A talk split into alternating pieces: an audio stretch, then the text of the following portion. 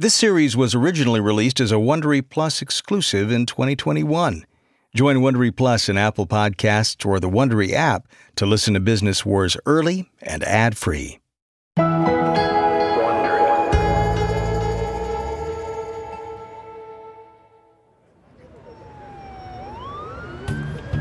Justice for Ben and Jerry's. Justice for Ben and Jerry's. Get the doughboys' hands off our throats. April 1984, downtown Minneapolis. The morning rush hour is underway, and outside the entrance to Pillsbury's Marble and Glass headquarters, Jerry Greenfield is staging a one man protest. As employees stream past, the Ben & Jerry's co-founder marches back and forth, waving a placard that asks, "What's the doughboy afraid of?" Justice for Ben and Jerry's. Pick on someone your own size, Pillsbury. Leave Ben and Jerry's alone. One curious Pillsbury employee approaches. Excuse me, I've seen you here all week and I'm wondering, uh, what's this about? Who is Ben and Jerry's? We're a small ice cream company in Vermont. Haagen-Dazs wants to stop us from being distributed in Boston. All we're asking for is a fair shot at reaching the American consumer. Here, take a leaflet. Also, check out today's Star Tribune. It's got a story about it. As the employee walks off, Jerry notices a gray haired executive in a pinstripe suit getting out of a taxi. The executive's holding a copy of the Star Tribune, and he scowls the moment he sees Jerry. You! Why are you still here? Because Pillsbury's still trying to keep our ice cream out of stores. Hogwash. I checked with the Haagen-Dazs head office. They're not stopping you from getting another distributor. They just don't want your ice cream on the same trucks, which is completely reasonable. You're just after publicity. It's the principle. Haagen-Dazs doesn't own those trucks. Those distributors should be able to carry whatever ice cream they want. Besides, we're just two guys with 23 employees. Pillsbury's a $4 billion corporation. Tell me, why is the doughboy so afraid of us? The doughboy isn't afraid of anyone. And why are you dragging him into this anyhow? He's got nothing to do with Haagen-Dazs. Haagen-Dazs is part of Pillsbury. The doughboy is the face of Pillsbury. We're making sure people know who's behind this. The executive frowns. He hates seeing the company's giggling claymation mascot cast as some sort of malevolent mastermind. Huh. Well, enjoy your 15 minutes of fame, bud, because tomorrow your silly protest will be yesterday's news. Jerry smiles. He wants to get under Pillsbury's skin. A straight legal fight will bleed Ben and Jerry's coffers dry long before the case is resolved. The company's only hope is to shame Pillsbury into surrender. But time's running out. Fast.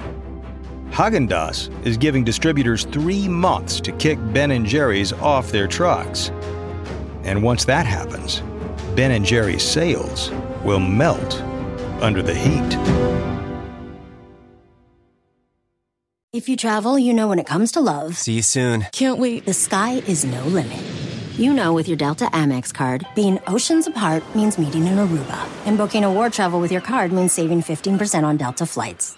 You know kissing under the bridge of sighs guarantees eternal love because you're the long distance lovebirds. It's why you're a Delta SkyMiles Platinum American Express card member. If you travel, you know. Take off 15 discount not applicable to partner operated flights or taxes and fees. Terms apply. Visit go.amex slash you know. Now, since you're a podcast listener, I'm sure you know all about how audio just does something to the imagination. So I'm really excited to tell you about how Audible's brand new exclusive thrillers are brought to life with that kind of captivating sound design, the eerie soundscapes, and dynamic performances. There's one that caught my eye, I should say, caught my ear. It's an Audible original called Sleeping Dogs Lie by Samantha Downing. It details the aftermath of a local businessman's murder in Marin County, California, a once sleepy suburb now part of the bustling Silicon Valley area. And as an Audible member, well, you get to keep one title a month from their entire catalog, including bestsellers and new releases. New members can try Audible now free for 30 days. Head on over to audible.com slash BW or text BW to 500 500. That's audible.com slash BW or text BW to 500 500 and try out Audible free for 30 days. From Wondery, I'm David Brown, and this is Business Wars.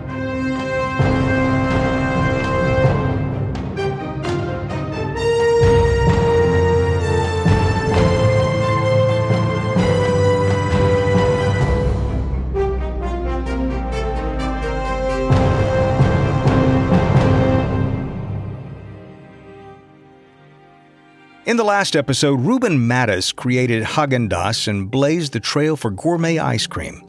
But when success spawned a flood of imitators, Mattus sold the brand to Pillsbury. Now, Haagen-Dazs is out to secure its market dominance by stopping upstarts like Ben & Jerry's from riding on its delivery trucks. This is episode 3, Doughboys and Deadheads.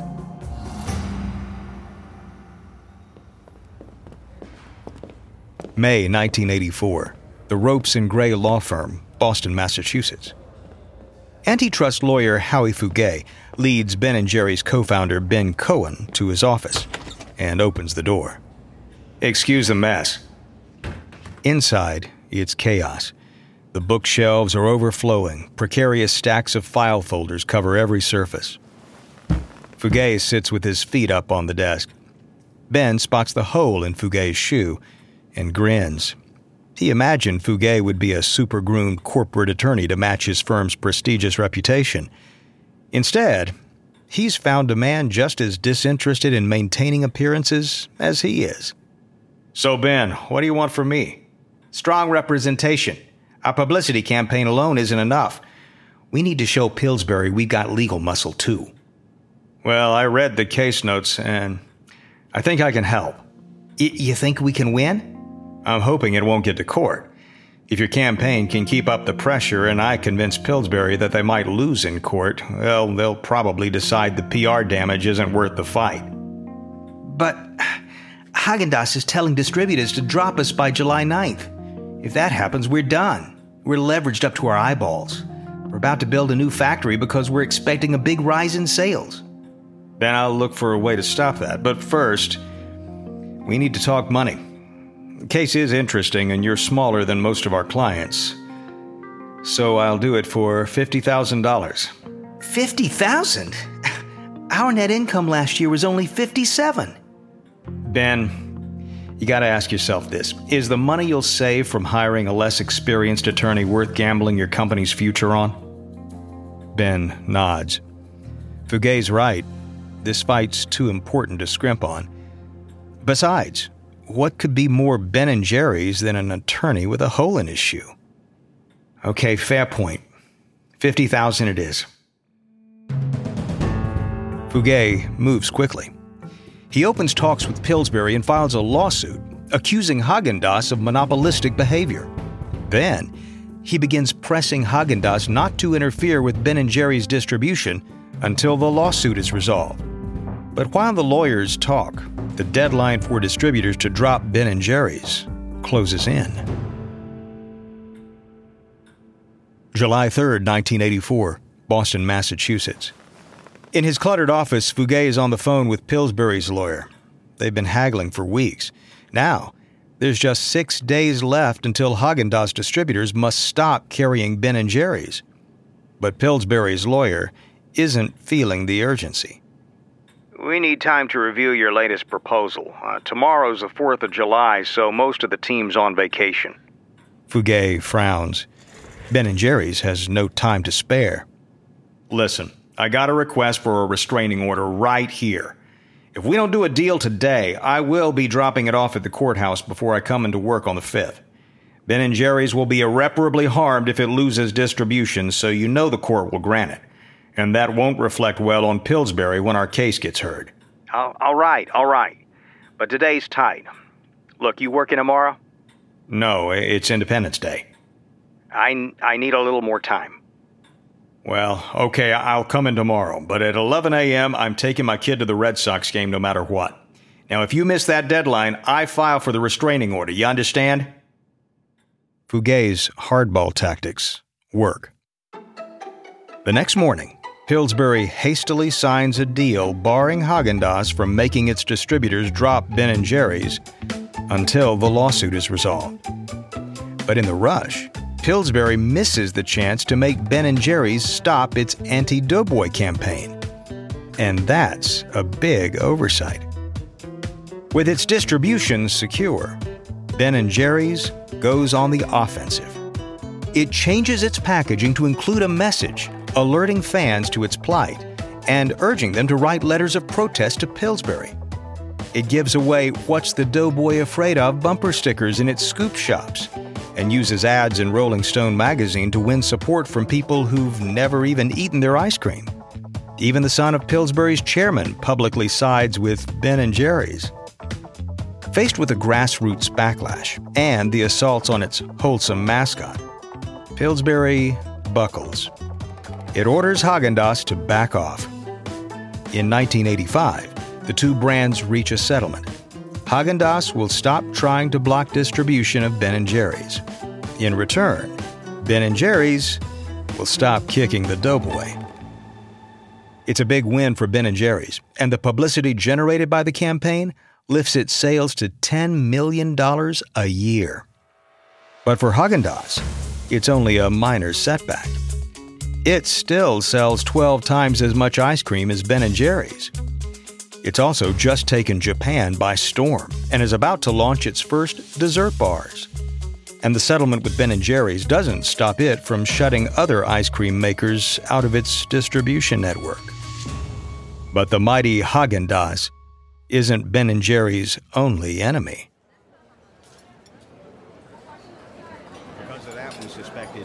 Fall 1985, Burlington, Vermont. In a booth at the local Howard Johnson's restaurant, Ben Cohen is devouring his breakfast. Ever since his best pal Jerry Greenfield stepped back from the day-to-day work, he's been running the show at Ben & Jerry's. Cohen skewers the last of his bacon and eggs with his fork and wonders what this meeting's about. Sitting opposite him is Richie Smith, the man behind Frusen Glädjé, the Haagen-Dazs copycat that's now America's number two super premium ice cream. But Smith's saying nothing about why he invited Ben here. Instead, he's sharing wild stories from the front lines of New York City's ice cream trade. Ben looks up from his plate and tunes back into Smith's latest tale. That night, the tires on all their trucks got punctured. They stopped bootlegging our accounts pretty soon after that. Of course, in my father's day, we would have shot their horses. That's horrible. That's New York ice cream, Ben. Kill or be killed. Ben can't tell if Smith's telling the truth, but he senses an underlying message of no one gets the better of Richie Smith. Smith notices Ben's empty plate and smiles. Anyhow, enough of the past. I want to talk to you about the future. You heard I sold Frusen Glädjé to Kraft, right? Yeah, for what was it, $30 million? so the papers say. Uh, but Frusen Glädjé's peaked. It's never going to catch up with Haagen-Dazs. So I'm getting a head start on the next big thing. Which is? Ice cream like yours, with chunks, big flavors, and down home American names. And that's why I bought Steve's. Ben stiffens. Steve's is the Massachusetts scoop shop that pioneered mixing chunks into ice cream. It's now a small chain of franchised ice cream parlors. Smith leans toward Ben. I'm going to put Steve's ice cream into supermarkets across America and do to Ben and Jerry's what I did to Haagen-Dazs. But this time, I won't be playing catch up. Steve's will be nationwide before you can make it out of the Northeast. How, why are you telling me this? Because there's an alternative scenario, Ben. One where we become partners. You give me 51% of Ben and Jerry's, and I'll take it coast to coast. But you have to decide. Right here, right now. Ben shakes his head. Richie, I've lived with my girlfriend for years, and we're still not married. We've been here all of 30 minutes, and you want to get hitched? No. No, my answer is no. Smith signals to the waitress for the check. Too bad. We could have done great things together. Just remember, I'm New York ice cream, so I take no prisoners. Check. As Smith leaves, Ben sits in the booth and stews. Smith has the money, the experience, and the contacts to take Steve's national fast. Ben knows that if Steve's goes nationwide first, Ben and Jerry's will look like the imitator. Ben wanted Ben and Jerry's to grow slowly, but Smith is forcing his hand. To survive, Ben & Jerry's must go national before Steve's hits the supermarkets.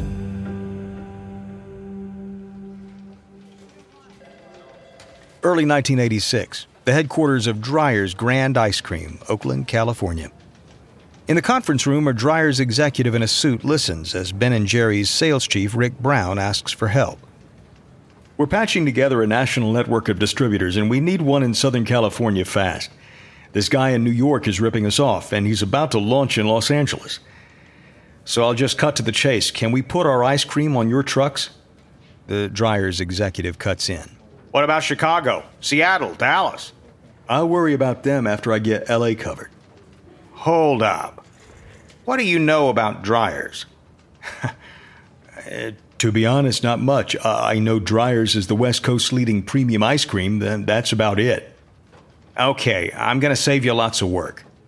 We don't just make Dreyer's or Edy's, as it's called east of the Rockies. We've got our own trucks all over the country delivering direct to stores. And where we don't, we've got independents carrying our product. You, you do? Yeah. We think we've got the best ice cream delivery system in America. Haagen-Dazs has the only one that comes close, and we've got space to spare. So, yeah, we can put you in LA and everywhere else too. Brown's eyes light up. He figured he'd have to recruit hundreds of distributors to take Ben & Jerry's nationwide. Now, he can do it in a single deal. It also solves a big problem for Dreyer's. Many of the supermarket's Dreyer's supplies are growing unhappy with its inability to stock their freezers with a high margin ice cream like Haagen-Dazs. And filling the empty spaces on their trucks with Ben & Jerry's can only deliver more profit. But while the deal makes sense, culturally, Dreyer's and Ben & Jerry's are worlds apart. To Ben & Jerry's, Dreyer's is the man, a band of hard-charging MBAs hungry for profit. To Dreyer's, Ben & Jerry's are clueless kooks who only got this far by sheer luck. But the business benefits of their alliance easily compensate for the culture clash. In summer 1986, Dreyer's becomes Ben & Jerry's main distributor outside the Northeast. Within a month, Dreyer's has put Ben & Jerry's into another 10,000 stores. Ben & Jerry's sales doubled to $20 million, turning it into America's number 3 super premium ice cream after Haagen-Dazs and Frusen Glädjé. By the time Steve's launches, it's already miles behind but its new owner, Richie Smith, is not giving up. Ben & Jerry's may be national, but most Americans still haven't heard of them. With Steve's shameless aping of Ben & Jerry's look and flavors, the pretender could still convince enough people that it's the real deal and emerge victorious. Ben & Jerry's spends months trying to figure out how to separate itself from its near identical copycat. But then, Jerry receives a postcard from two fans of the cult psychedelic rock band The Grateful Dead. It suggests they create a new flavor named after guitarist Jerry Garcia. It's an idea that's going to change everything. Apple Card is the perfect cashback rewards credit card. You earn up to 3% daily cash back on every purchase every day. That's 3% on your favorite products at Apple, 2% on all other Apple Card with Apple Pay purchases, and 1% on anything you buy with your titanium Apple Card or virtual card number. Visit apple.co slash card calculator to see how much you can earn. Apple Card issued by Goldman Sachs Bank USA, Salt Lake City branch. Subject to credit approval. Terms apply. LinkedIn Jobs isn't just another job board. With a vast network of more than a billion professionals, it's the best place to hire. You'll get access to professionals you can't find anywhere else. And if that sounds overwhelming, look, don't worry, it's not. LinkedIn Jobs makes the process easy and intuitive. So easy, in fact, that 86% of small businesses get a qualified candidate within 24 hours. If you're like me, hiring the best candidates for a job can often be about who you know, the connections you make. My favorite thing about LinkedIn Jobs is the ability to screen for the experience and qualities you're looking for and reach out directly, not waiting for the right person to come in over the transom, sifting through emails. It's actually fun to find people with the skills and backgrounds you need this way through LinkedIn Jobs. Often, you're making connections that help your business along the way. Post your job for free at linkedin.com slash business wars. You can thank me later. That's linkedin.com slash business wars to post your job for free. Terms and conditions apply.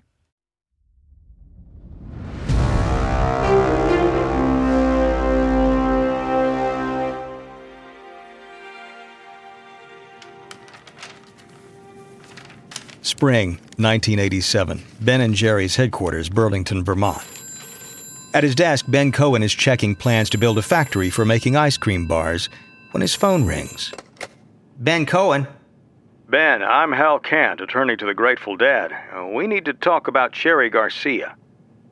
Ben and Jerry's launched its Frozen tribute to the Grateful Dead guitarist Jerry Garcia a few weeks ago, and it's selling fast. The Dead's loyal fans can't get enough of its sweet mix of vanilla ice cream, dark cherries, and chocolate flakes. Cherry Garcia's punny name also stands out in freezers full of ice cream flavors named after their ingredients. And Best of all, because Ben and Jerry's can trademark the name Cherry Garcia, Steve's won't be able to clone it. But Kant's about to rain on the parade. Jerry Garcia doesn't normally let people use his name to promote products, but we'll consider it this time, provided you pay a royalty. Ben frowns. Don't see why I should. Jerry Garcia told me it's okay himself. He even called to say how much he likes the flavor. Uh, did he sign anything? No. Good. Ben, I want you to go have a think. Then come back to me with a royalty figure. But Ben doesn't do that. Instead, he tries bypassing Kant by writing to Garcia. Soon after, Kant calls again. I saw your letter, Ben. What the hell? All that junk about the sickness of lawyers? Well, I got news for you. You're going to stop selling Cherry Garcia. Do you understand? Also, I'm giving your letter to my attorney so he can file a case against you for defamation. Ben's attempt to circumvent Kant backfires big time. Now, Ben and Jerry's new hit flavor faces a swift end. Fearing Ben might inflame the situation, Ben and Jerry's sends board member Jeff Furman to California to smooth things over. Over coffee, Furman convinces Kant that Ben and Jerry's shares the Grateful Dead's ideals. Kant settles for a 1.5% royalty that will go to good causes.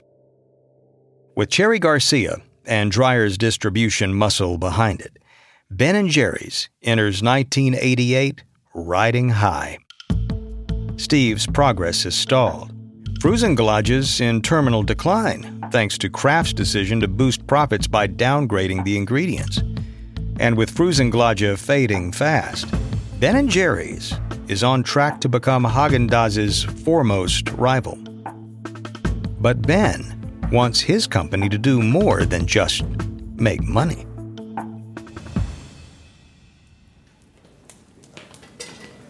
It's February 1988, and in a Vermont summer camp, Ben & Jerry's is holding a management retreat.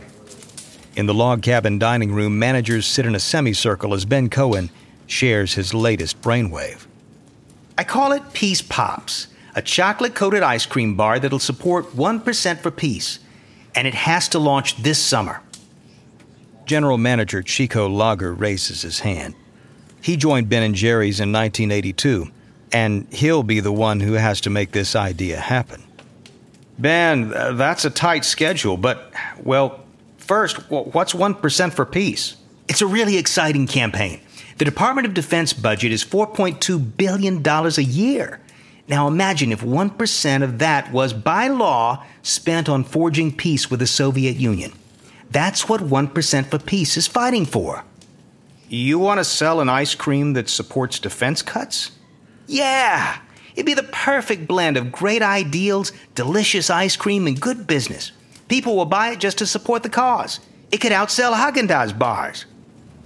By now, there's a visible divide in the room. Ben's supporters are eagerly nodding, but others look concerned. Lager speaks for the doubters. Stores might not want political ice cream, Ben. I don't see why not. It's time we used our success to make a difference in the world. Board member Jeff Furman cuts in. I agree.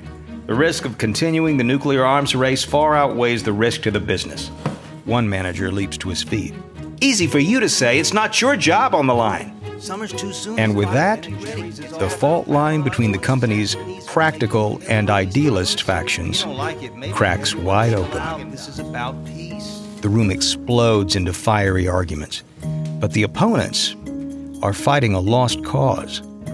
Ben's large stake in Ben and Jerry's means he calls the shots, and that means peace pops are happening. In summer 1988, Peace Pops launch, and they bomb. Weighing in at four ounces and costing almost as much as a pint, Peace Pops are both oversized and overpriced. They're badly made, too. The chocolate coating shatters after the first bite, and the ice cream's fluffy. The lack of promotional spending doesn't help either. After six months in freezers, sales are half what the company expected. Ben accuses managers of deliberately undermining Peace Pops. Managers pin the blame on the politics and rush development. But then, letters start coming in from customers praising the company for taking a stand. Instead of repelling its customers, Ben & Jerry's public stance is churning out loyal fans. Encouraged by the news that it's the product, not the politics, that caused the product to flounder, the team puts its differences aside. They hash out a new plan to bake activism into Ben & Jerry's DNA.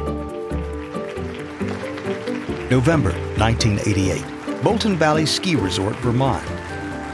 In an indoor sports complex, 300 employees watch Ben Cohen, Jerry Greenfield, and general manager Chico Lager come to the stage. Ben takes the mic. Ben and Jerry's has always given back to society, whether it's through free cone days, our charitable foundation, or the rule that no one earns more than five times the pay of the lowest earning employee. Today, we take the next step. From now on, Ben and Jerry's will have not one, but three bottom lines. Lager takes the microphone. The first bottom line is the one you know profit. Without profit, we can't afford to do good. Lager passes the mic to Jerry. The second bottom line is product. We have to make the best ice cream we can. Compromising on quality hurts us and our customers. Ben takes the mic again. Our third and final bottom line is our social mission. For some crazy reason, we're told contributing to society is something we can only do in our free time. At work, we must suspend our values. But what we can achieve together within a company is far greater than what we can do as 300 isolated individuals. We always have to strive to improve society.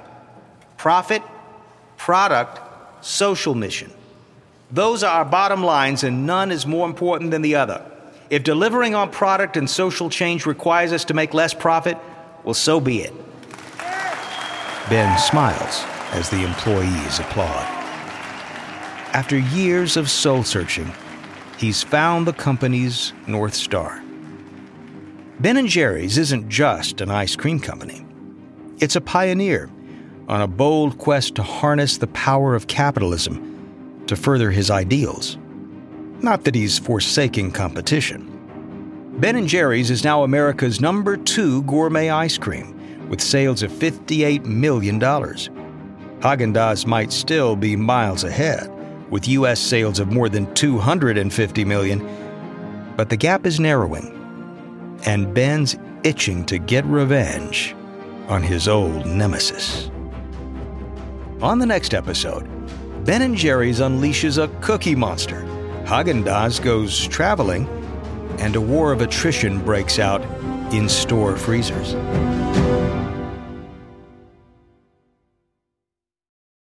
Hey, Prime members, you can binge every episode of Business Wars ad free on Amazon Music.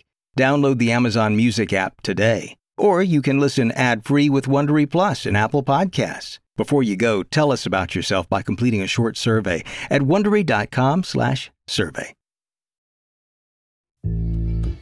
From Wondery, this is episode 3 of Haagen-Dazs versus Ben & Jerry's for Business Wars. A quick note about recreations you've been hearing. In most cases, we can't know exactly what was said. Those scenes are dramatizations, but they are based on historical research. Now, if you'd like to learn more about Ben & Jerry's social responsibility work, check out Ben Cohen and Jerry Greenfield's book, Ben & Jerry's Double Dip. I'm your host, David Brown. Tristan Donovan wrote this story. Karen Lowe is our senior producer and editor. Edited and produced by Emily Frost. Voice acting by Michelle Philippi. Sound design by Kyle Randall.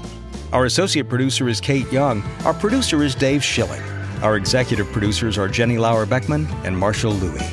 Created by Hernan Lopez. For Wondery.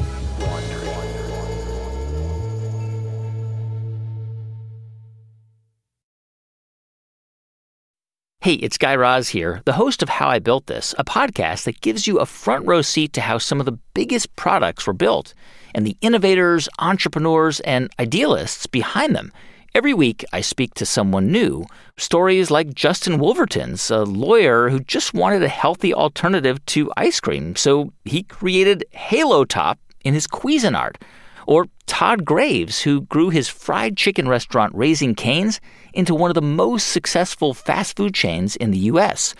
All of these great conversations can help you learn how to think big, take risks, and navigate crises in life and work from people who've done all of that and more.